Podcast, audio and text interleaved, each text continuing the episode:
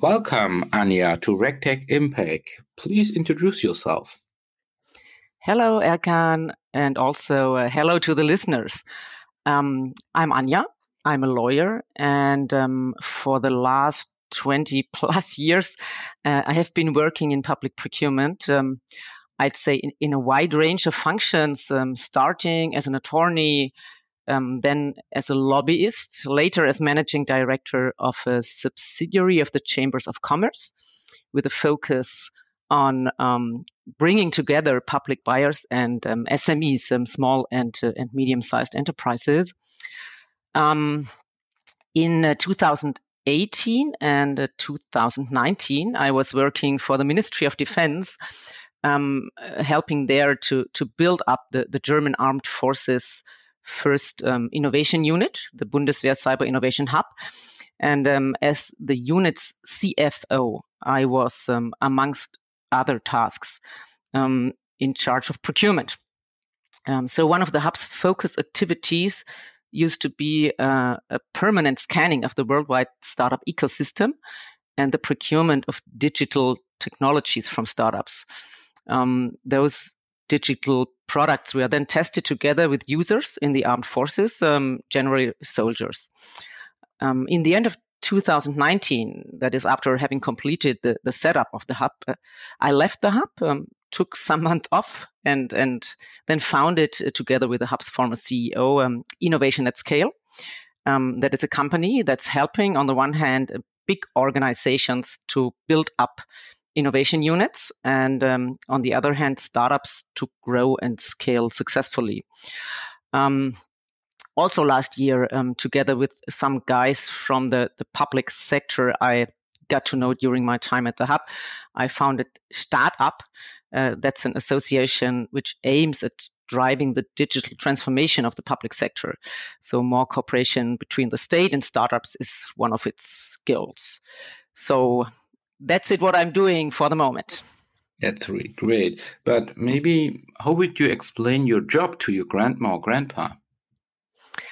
Oh, uh, that's a bit uh, for a grandma. For a grandma, it gets a bit confusing, I assume, because it's it's it's it's modern times. And how would you explain that that you're helping to build um, big organizations, uh, an innovation unit? It's it's helping someone to build up structures that allow them to be more innovative, um, to um, to tear down old processes that are too complex for the modern world.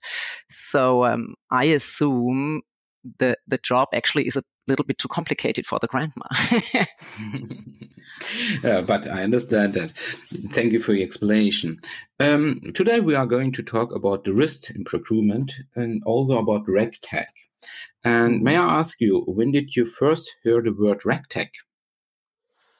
Yeah, that's a good question. Um, to be honest, very honest. I think that I first heard it when I got to know you and your podcast series some months ago. Um, what I have been knowing for a, for a longer time, some two or so years, I'd say, is the word GovTech, which is, in my understanding, at least partly, not totally, but partly overlapping with the RegTech. Um, so even back in 2018 and 2000, uh, 2019, when when working for the Cyber Innovation Hub, um, if I think hard about it, neither notion played a role. I think that has to do with the fact that at that time we scouted and purchased technologies for all sorts of use cases, uh, such as logistics, uh, training, health, warfare, as a matter of fact, but not not necessarily for solutions in a regulatory context. Even though certainly already at that time those solutions entered the stage, and and I knew the solutions, but but not the notion. Yeah, but if you try, um, how would you define RegTech? Their definition from your side? Mm, I'd say uh, the the notion describes an an ecosystem. I'm so I'm seeing it from the angle of the ecosystem or startup ecosystem, providing modern digital solutions that meet uh, regulatory re- requirements in an efficient way. um, both for public and private organizations. And uh, when I think about it, when I compare it to, to, to GovTech, for example, I'd say GovTech describes digital products and services which are designed um, especially for an application in the public sector. That's the difference, or at least with a focus on the public buyer market. Um, so from the beginning on um, at GovTech Solutions, uh, public sector requirements are taken into account when designing those products and services. So in, in the end, it, it, both of them, I'd say, it's all about simplifying and improving governmental and uh, administrative processes and, and services. Um, but um, RegTech, in, in my understanding, can also be used in, in private organizations to meet regulatory um, requirements. Absolutely. But how do you think can RegTech help also in the public sector procurement? I mean, oh yeah, absolutely, absolutely. Um, it can help uh, throughout the whole purchasing process, plus in the stage of contract management, which comes um, after the the buying the buying process. Um, only a few years earlier, many contracting authorities still worked with the paper documents and, and physical files, um, which is I'd say for both uh, authority and bidders extremely inefficient. Um, nowadays, and nowadays means even before the the RegTech notion came up, um, there, there, are digital tools which um, facilitate market research, for example, especially in the startup sector. That's that's quite new. Um, once that guide procurers through the whole tender procedure, that's a little bit older and um, has to do with the fact that um, e-procurement came up or was pushed by the EU, um, the, the, European Union, and um, and then to help them to avoid errors. That's uh, that's the important thing. And once for contract management, so they are um, there's a, a quite a wide range of solutions. So, and I'm more than sure that we will see a steep rise in numbers of new intelligent solutions from the startup ecosystem over the next two or three years. Um, process automation, also KI based, is after all one of the hot subjects at the moment. So that will uh, have an impact on the, the public procurement scene as well. I'm very sure about that. That's really interesting. But for me, just to understand, how does the sale work in the public authority? Can you also, how does the sale work in the public authority? I mean, can you explain a little bit? Because I'm an outsider. Yeah. so uh, from um, if you um, if you see it from a from a company that is to say a seller's pers- perspective, it's a big challenge. Um, many contracting authorities avoid talking to potential bidders in advance of formal tender procedures um, just because they are afraid of being blamed for uh, discrimination or market distortion, even though the legal framework allows all sorts of market research uh, measures. Uh, nevertheless, for companies with new solutions, and I'd say above all disruptive ones, um, it is nothing less than a necessity to make sure that public buyers are aware of the existence of these new solutions. Um, because only then public buyers can set up their service descriptions for the next tender procedure in a way that new solutions can successfully be, be offered. Otherwise, that, that won't be possible because the new solutions won't ever meet the, the requirements of those old fashioned service descriptions. That means you, you you need to be recognized by the public authority as a startup. No, that's not exactly the point, but the service description um, with which the public buyers um, carries out the tender procedure has to be open enough to embrace new solutions. And if there is no knowledge of those new solutions, um, there is no uh, possibility of a fit of the new solution and the service description. And because um, tender procedures are a very formal thing, uh, then the startup, for example, won't have any chance um, to to get awarded. That's the mm. point. It's very interesting. But you you you, you talked about formal uh, process, and if I'm a regtech company, um, which legal regulations do I generally have to take into account as a regtech in the procurement process? Mm. it's a whole bunch of them, I'm afraid. yeah. but can you, uh, you, can make a list of top three or top five. Yeah, I can. Yeah, I can. I can. I can make make a list, and I can uh, give. Um, uh, reassuring uh, conclusion, uh, actually. Uh, so, um, to begin with, uh, there are the rules for EU procurement procedures. Um, originating in several EU directives that are applicable for purchases over certain value thresholds, so around about 200,000 euros. Below those thresholds, there is another set of rules for national procedures. Um, but after the uh, latest legal reform in Germany, the regulations above and below the thresholds don't differ that much anymore, though. Plus, every every land, every Bundesland has its own additional set of rules, mostly aimed at uh, promoting social and environmental sustainability and gender equality. Actually, it's it's not that much to do with the procurement anymore, but it's rather political goals. Um, so the good thing now, the the reassuring thing um, from a bidder's perspective is that it's not the bidder but the contracting authority's job to know all these regulations and put them into practice, um, which means that it's them, so the public authority, to tell the bidders in the tender proce- uh, procedure exactly what to do and what to omit. So, uh, which declarations to make, etc.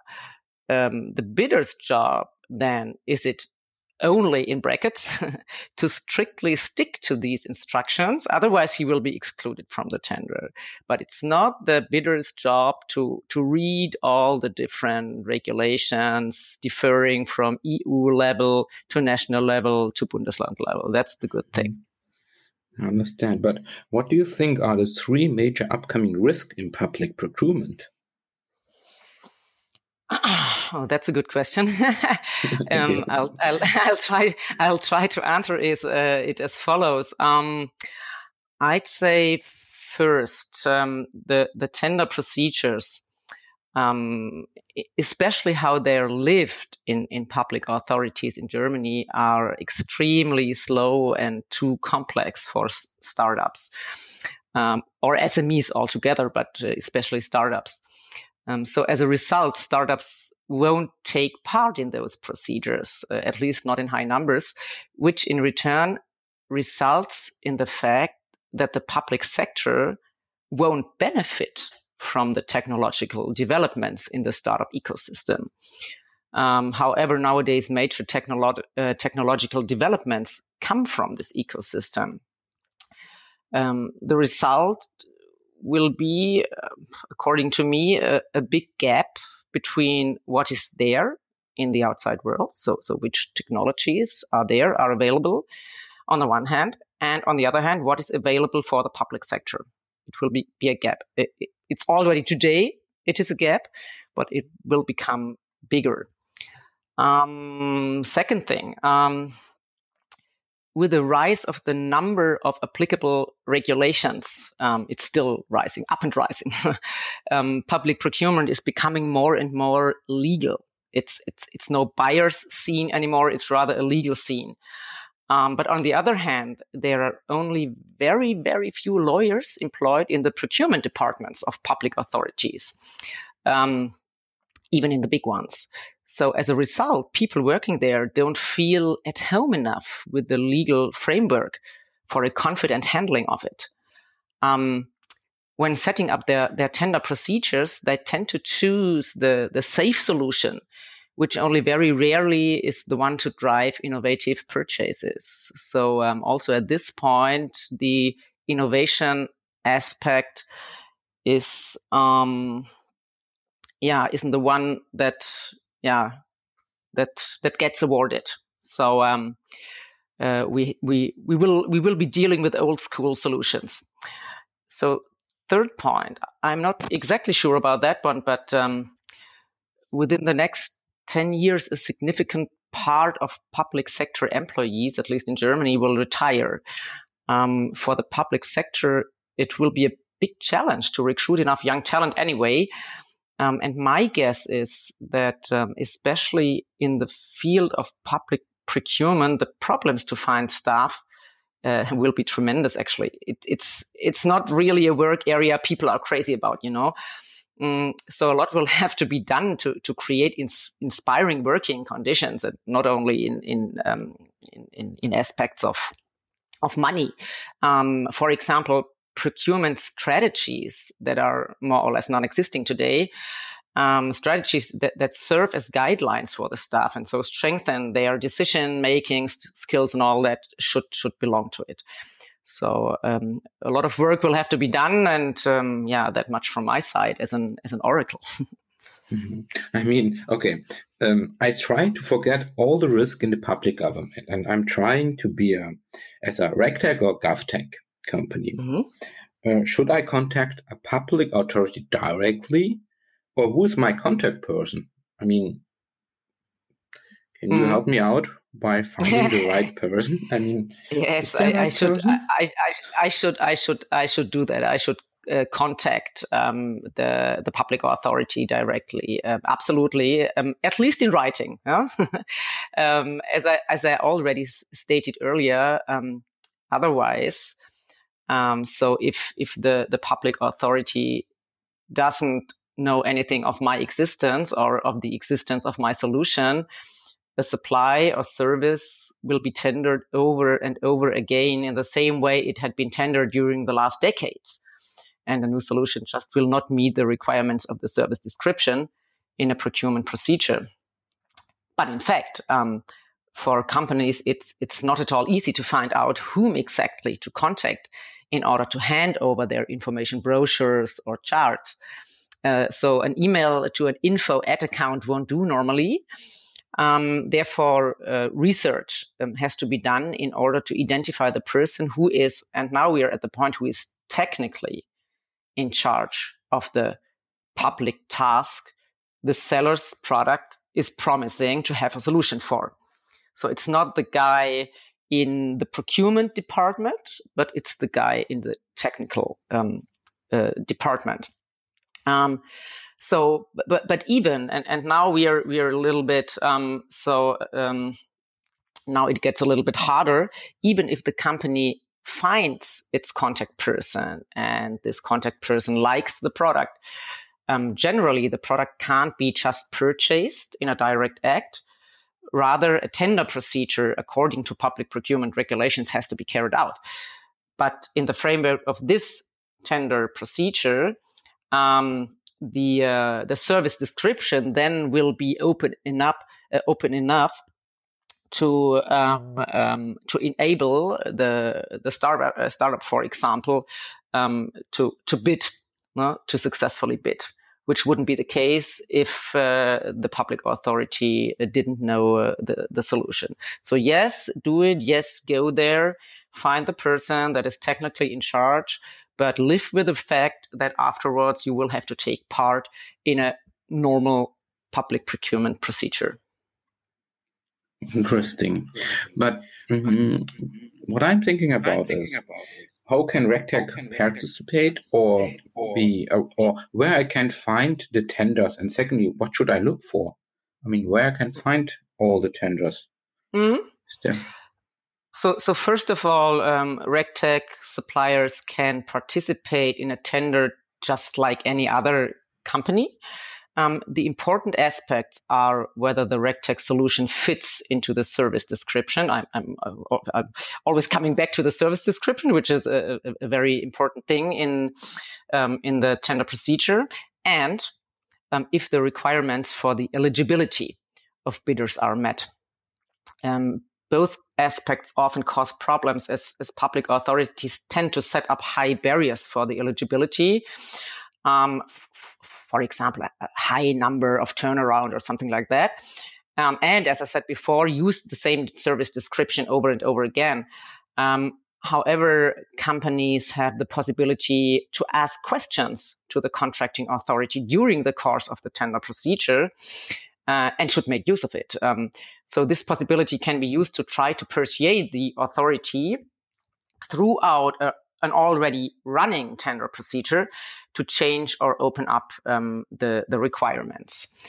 Um, so as to the question what companies should look for when um, when browsing publication platforms, um, I'd say in my experience, keywords such as RegTech or, or GovTech won't lead to hits.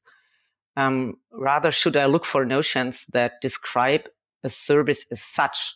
For example, um, legal services or lawyer when I'm a provider of legal tech services that work on the basis of algorithms rather than with uh, personal legal advice. Um, so the platforms um, companies should browse are, first of all, Tenders Electronic Daily, or TED, um, which is the official EU publication platform for all tenders above the value thresholds. And um, service.bund.de or DE, where you can find all tenders of, of German federal authorities, also below the thresholds, plus a, a, big number of tenders from, from the Bundesländer and the municipalities. So it's uh, quite comprehensive. But um, Germany wouldn't be the federal state it is if not the Bundesländer. In addition, each had their own official publication platform.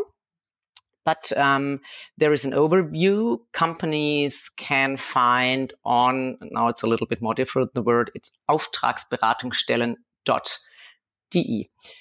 Um, so that's uh, yeah.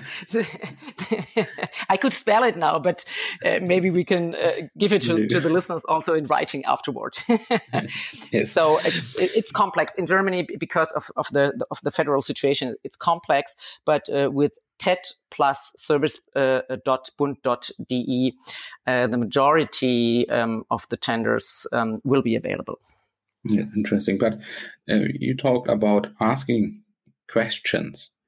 Mm. Can I ask, for example, a question to change the um, description, for example? Because I think many regtechs are not in the turnover about 100 million or yeah. even more money. It is possible to change that, or it's that fixed? Yeah, it is. It, it is. No, it is possible. So it is possible for the public authority actually to change next to everything during the course of the procedure. It only has to be transparent. The information has to be given to all the potential bidders. And um, it uh, doesn't have to lead to, to a distortion of competition, but then everything is fine. So it happens very often, um, actually. So if you ask the question, can I, instead of um, of giving you the the turnaround of the last three years because there is none, can I give you something else to show? That um, I'm financially on good grounds, for example. Yeah, it's mm-hmm. absolutely possible. That's really interesting. That I never know. That is really mm-hmm. for everybody at, at, the podcast. That is something that RegTech or startup should use. Asking absolutely and in, mm-hmm. getting absolutely. communication with them. Uh, that is really important. But um, what I'm thinking about also is what do you think the public sector do better in public procurement tasks than five years ago. Is there something positive? Mm. Mm-hmm, mm-hmm. mm-hmm. even in the, even in this sector, some things get better over the time. Um, I'd say that that e-procurement, as such, has has made a big step forward. Um, also because of the new EU regulations that that drive um, e-procurement.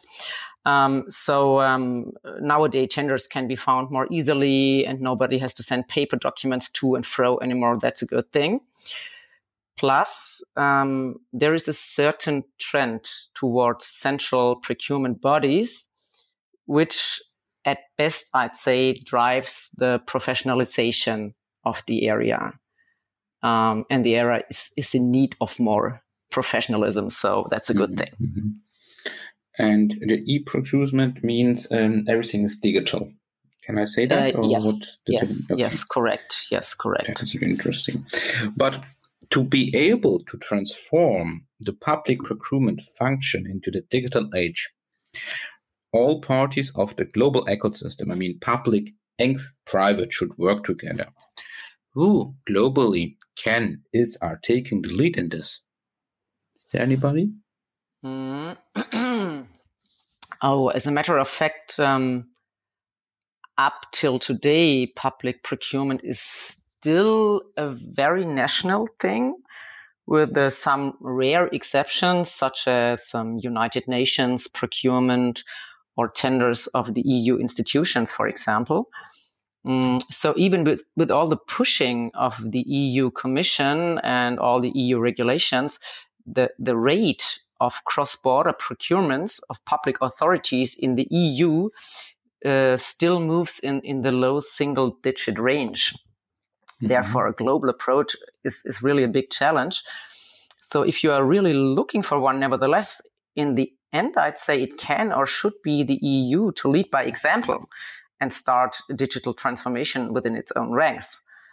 Um, and then I'd say the private supplier sector will follow without further help or pushing by anybody if it finds suitable tenders for their solutions on the public uh, publication platforms. Absolutely. I mean, um, what I get is talking with the public authority directly and ask questions. And mm. what's I think very important from your um, perspective is they can change that uh, the, the, description what they are needed, and that is I think very important. And mm-hmm.